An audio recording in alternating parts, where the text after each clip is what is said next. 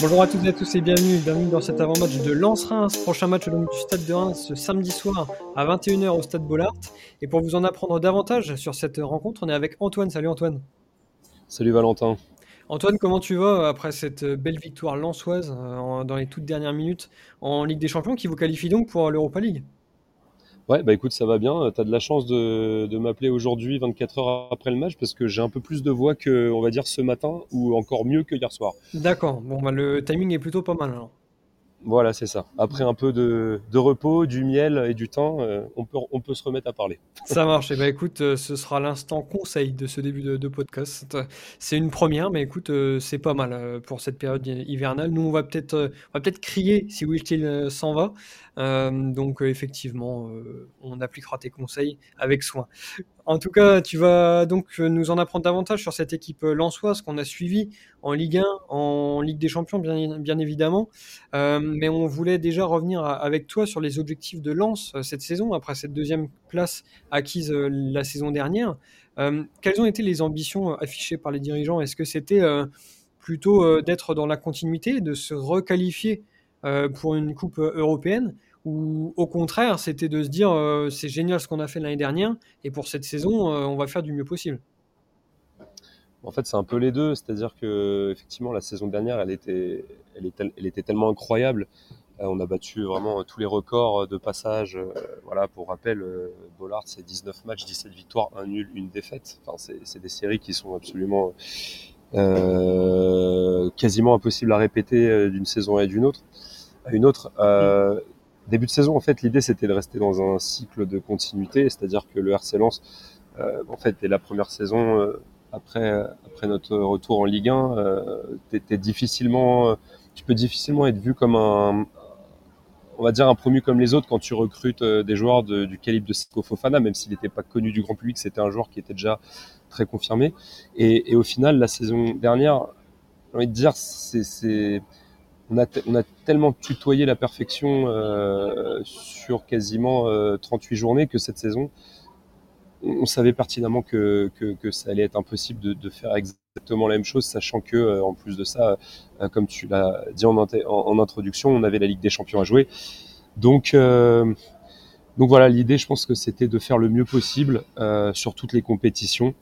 Et en dépit d'un démarrage euh, très très compliqué, euh, bah, au final, depuis, euh, depuis en fait la défaite à domicile contre le FC Metz, on est invaincu et, on est sur un bilan vraiment de, de, très haut niveau. Ouais, tu fais quasiment la, transition parfaite, puisqu'on va bien évidemment évoquer ce début de, de saison qui a été poussif. Est-ce que toi, ça t'a fait douter de voir cette équipe lançoise avoir de grosses difficultés en championnat, mais par contre s'en sortir mieux en, en Coupe d'Europe. Comment tu as vécu euh, ce, passage-là? En fait, ça, fait forcément douter. Euh, c'est impossible de. Ce serait mentir que dire le contraire. En, fait, tu, commences ton premier match. Euh, pareil, je vous donne un peu de, données spécifiques, euh, mais, mais, le premier match, on le joue à Brest. Euh, on fait 40 minutes vraiment de haut niveau où on mène très rapidement 2-0 avec une mainmise complète sur le match.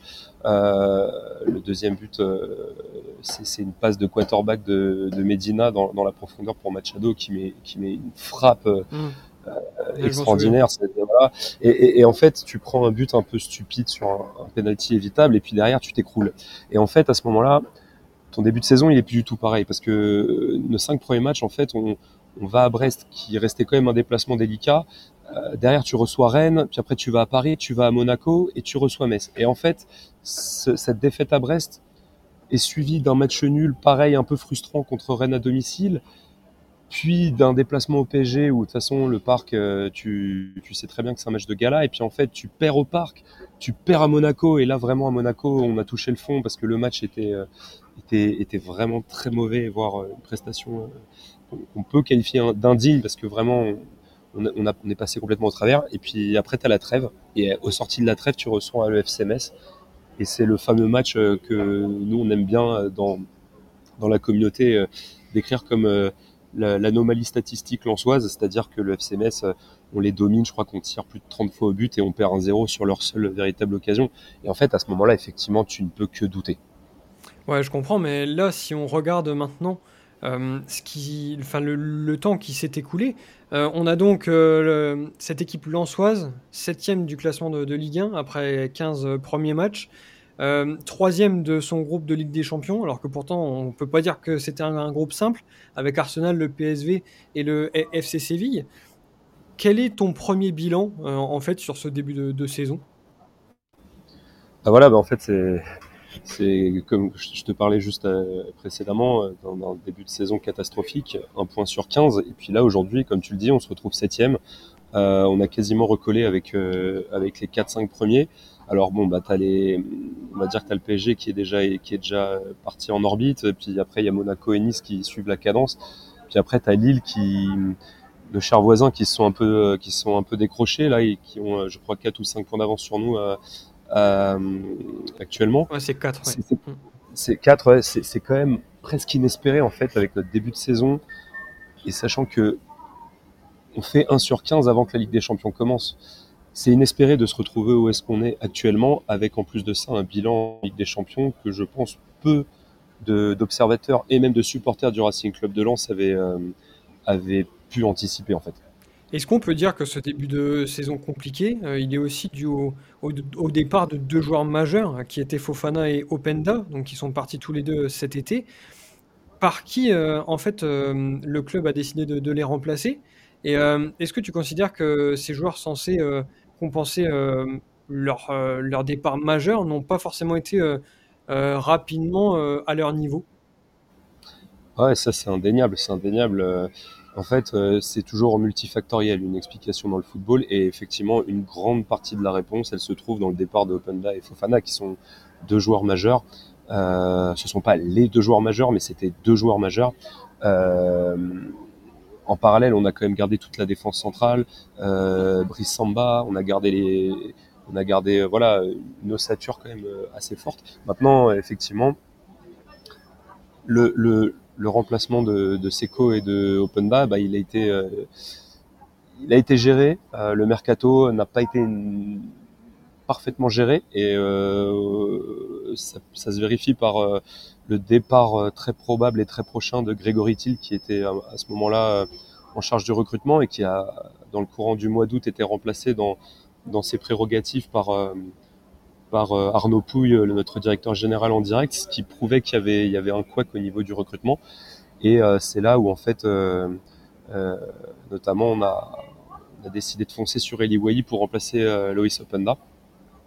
Et donc bien sûr, bah, Way qui est arrivé euh, courant du mois du mois d'août a, loupé euh, toute la préparation, l'intégration, euh, l'intégration dans, dans l'effectif, la préparation physique, etc. Donc donc effectivement, on peut expliquer ça, ce, ce, mercato, ce mercato, on va dire pas optimal par comme comme une, des vraies causes de, ce début de saison raté. Et puis après, comme je l'ai expliqué tout à l'heure, quand tu regardes le calendrier, en fait, euh, bah, tu te déplaces quand même à Monaco, à Paris. C'est pas des matchs dans lesquels tu vas forcément euh, cocher trois points dans, ta feuille de route en début de saison. Ouais, alors tu nous as plutôt bien expliqué ce qui s'était passé euh, en coulisses, mais si on revient maintenant au terrain, quels sont les points forts et les points faibles de, de cette équipe? Alors les points forts, clairement, c'est depuis quelques semaines, on a retrouvé une défense, une défense vraiment, vraiment très très forte. Euh, il faut surtout pas que, enfin si remarque, vous devriez peut-être euh, vous concentrer sur notre débat à Arsenal, peut-être que ça vous induira en erreur. Mais euh, mais clairement le match d'Arsenal pour nous ça a été ça a été un choc parce que avant le déplacement Arsenal, on restait sur deux buts encaissés en en huit rencontres en Ligue 1, cinq clean sheets consécutifs. D'ailleurs, d'ailleurs après le match d'Arsenal, on certes on prend deux buts sur coup de pied arrêté contre Lyon, mais derrière on enchaîne avec un autre clean sheet à Montpellier. Euh, là, contre le FC Séville, beaucoup retiendront la domination territoriale euh, des Espagnols, mais au final, euh, les, les Sévillans hier, se sont, enfin avant-hier, se sont procurés véritablement que deux très grosses situations dangereuses, la frappe de Rakitic et, et, et un poteau autour de la 55e minute. Donc vraiment, c'est cette capacité à faire bloc, à être imperméable et à, à subir les temps forts des adversaires et, euh, et, je pense que aujourd'hui c'est là-dessus que se repose le, le, Racing Club de Lens avant d'améliorer son, son animation offensive et son rendement, son rendement dans, dans la surface adverse. Et pour les points faibles, est-ce que cette équipe en a?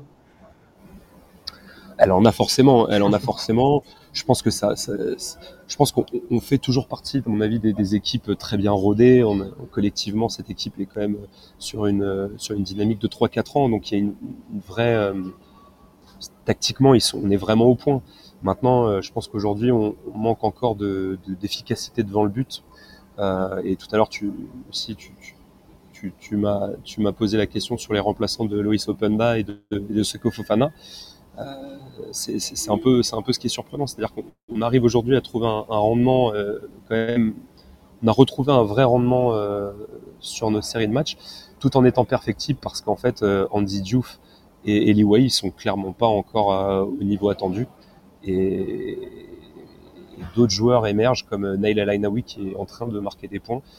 Euh, donc, donc voilà. Donc Aujourd'hui, je pense qu'on est encore en, dans une forme de rodage. J'en parlais hier avec des collègues. On n'a pas encore véritablement de match référence cette saison. Euh, on a fait des très bons matchs. Euh, on a gagné 4-0 contre Nantes, on a gagné 3-0 à Clermont, mais, mais sans que on peut dire que c'était véritablement des vrais matchs références. Euh, donc, euh, donc voilà, je pense que de votre côté, euh, c'est peut-être la fraîcheur physique après le match de, de, Séville qui peut être un point intéressant pour venir nous contrer chez nous. Ouais, parce que est-ce que toi tu penses que ce match face à Séville, où vous avez quand même déboursé beaucoup d'énergie, ça peut laisser des traces donc pour, pour, ce match? Et quel serait ton, ton prono? Ah oui, oui, je pense que le, clairement, là, il va falloir voir comment on va, on va rebondir parce que on parle de, de traces physiques, de traces même émotionnelles. les joueurs ont vécu un, un match, un match que moi, j'ai pas peur de qualifier de match de légende pour le RC Lens. On vient quand même de faire tomber le, le vainqueur de la C3 de la saison dernière avec des joueurs comme euh, Ramos, Rakitic sur le terrain. Alors ok, il y avait beaucoup d'absents, mais c'était un match, euh, c'était une vraie guerre, hein, euh, le match de, de, de, mardi soir. Euh, D'ailleurs, euh, outre Machado qui est blessé là pour deux mois, Nampalis Mendy est sorti autour de la demi-heure de jeu et Jonathan Gradit dans les arrêts de jeu de la fin de match et qui semblerait avoir une gêne au mollet, donc qui va être certainement, euh, euh, certainement euh, indisponible pour le, pour le match de ce week-end. Donc ouais, je pense que cette rencontre contre, contre le FC Séville va laisser des traces d'un point de vue physique et peut-être également dans les têtes parce que au sortir d'une telle prestation, il y a forcément un risque d'une d'une relative déconcentration et ce qui serait tout à fait humain. Et ce sera quoi alors ton prono? Est-ce que tu penses quand même que Lens euh, est capable de surfer sur cette bonne dynamique? Ou alors est-ce que tu vois justement un peu trop de, séquelles de ce match-là dont Reims pourrait profiter? Bah, En fait, moi j'adore le, stade de Reims depuis, quelques, quelques, mois. Je trouve que vous avez une dynamique superbe et je me pose la question en fait, savoir euh, parmi les événements qui se sont passés cette semaine, savoir notre match de Ligue des Champions et votre situation avec votre coach euh, Will Steele qui, bah, on a, ça a quand même fait l'effet d'une bombe. Lequel des, deux vestiaires va avoir le plus de séquelles en fait sur, euh, sur ces deux événements? Euh, Si je dois te donner un prono, je pense que je verrai un, un match serré. Je pense qu'il finira par tourner en notre faveur parce que parce que j'ai envie d'être un peu chauvin et parce que j'y crois aussi. Euh, mais ça va être un match compliqué. Je dirais une victoire euh, d'une courte tête 1-0. Alors, ce sera qui ton buteur euh, Lançois? Est-ce que c'est le grand euh, donc que vous avez pris pour remplacer euh, Loïs Openda Eh ben, je pense que tu as raison. C'est Eli Ouai qui va nous libérer ce week-end. Ça marche. Eh ben, écoute, moi, je veux aussi partir sur une victoire lançoise parce qu'effectivement, oh, je pense que cette histoire là de, de Will Steele en milieu de, de, semaine, ça va pas nous faire du bien. Euh, et euh, on va un peu en, payer les frais euh, face à face à Lens, qui est une très bonne équipe. Et en fait, je pars du principe que si tu n'arrives pas à 100% euh, psychologiquement, physiquement, etc. Dans, ce genre de match, c'est compliqué. Et en plus, Reims a vraiment de gros soucis face, face aux équipes du top 8. En fait, la seule équipe qu'on a battue, c'est Lille. Alors, à moins qu'on ait une réussite incroyable avec les clubs du Nord, euh, mais sinon, euh, sinon, je vois bien Lens euh, s'imposer, effectivement, dans un match serré, un petit peu comme toi, mais avec une victoire lensoise au bout. Et en fait, si je t'ai dit Wai, eh ben, c'est pas forcément anodin, c'est parce que je le vois bien marqué contre nous, ce petit but aussi du 1-0. Donc, pour la première fois de, de, la saison, je vais copier le, score de, notre supporter adverse. Mais là, ce petit but de Wai, la défaite 1-0 du stade, je la, je, la, sens plutôt bien. Quoi. Donc ça, ça, bah, devrait quand même faire tes affaires. Ça, ouais, le, seul, seul le résultat du terrain contrat. J'espère qu'on aura tous les deux raison en tout cas. Oui, ou, alors euh, le petit 1-0, euh, mais version stade de Reims, avec un but de Diakité par exemple, ça pourrait peut-être être pas mal. Bon, ça ferait moins tes affaires, mais on aurait quand même le bon prono, 1-0. Non, ça sera pas le bon prono, mais euh, je vois ce que tu veux dire. Eh ben, écoute Antoine, merci beaucoup pour ta participation. Euh, en, tout cas, euh, avant qu'on se quitte, donc je tenais quand même à rappeler que tu faisais partie du collectif Culture Sang et Or. Est-ce que tu peux nous présenter ce que vous faites autour du, club du RC Lens? Ouais, alors en fait on est un groupe d'une trentaine de bénévoles et en fait on propose un contenu on propose du contenu aussi bien euh, audio, donc par des émissions tous les lundis, euh, tous les lundis soirs à 20h en direct. Euh, mais aussi là, on a fait cette saison pour fêter notre retour en Coupe d'Europe des émissions une demi-heure après les, matchs de, Ligue des Champions. et en parallèle, on fait aussi, on a aussi une grosse activité de création de contenu écrit avec des articles. Donc vous pourrez retrouver des éditos, des articles de présentation de nos adversaires, des articles historiques aussi, puisqu'on a quelqu'un qui nous a rejoint et qui, et qui nous, nous sort des, des pépites euh, de l'histoire euh, sur l'histoire du Racing Club de Lens. Euh, donc voilà, donc un, collectif bénévole euh, comme le vôtre euh, qui, qui s'attache à, à, transmettre sa passion au, travers de d'articles et d'émissions. Ça marche. Bah, écoute, on encourage donc tous les supporters, hein, et moi, à aller faire un, un petit tour sur, sur vos réseaux pour voir ce que vous faites. Et puis, euh, on suivra bien évidemment avec attention euh, votre débrief de ce match de samedi soir, même si euh, ce sera peut-être un peu moins douloureux si Reims parvient à prendre un, petit point chez vous. Je pense que tu comprendras. Oui, je comprends tout à fait. écoute, merci encore. On vous souhaite à toutes et tous une excellente euh, fin de, semaine. Et nous aussi, on se retrouve très vite donc pour ce débrief de Lens-Reims en espérant le petit 1-0, mais du côté moi. Alors bonne fin de semaine et salut à tous. Salut à tous.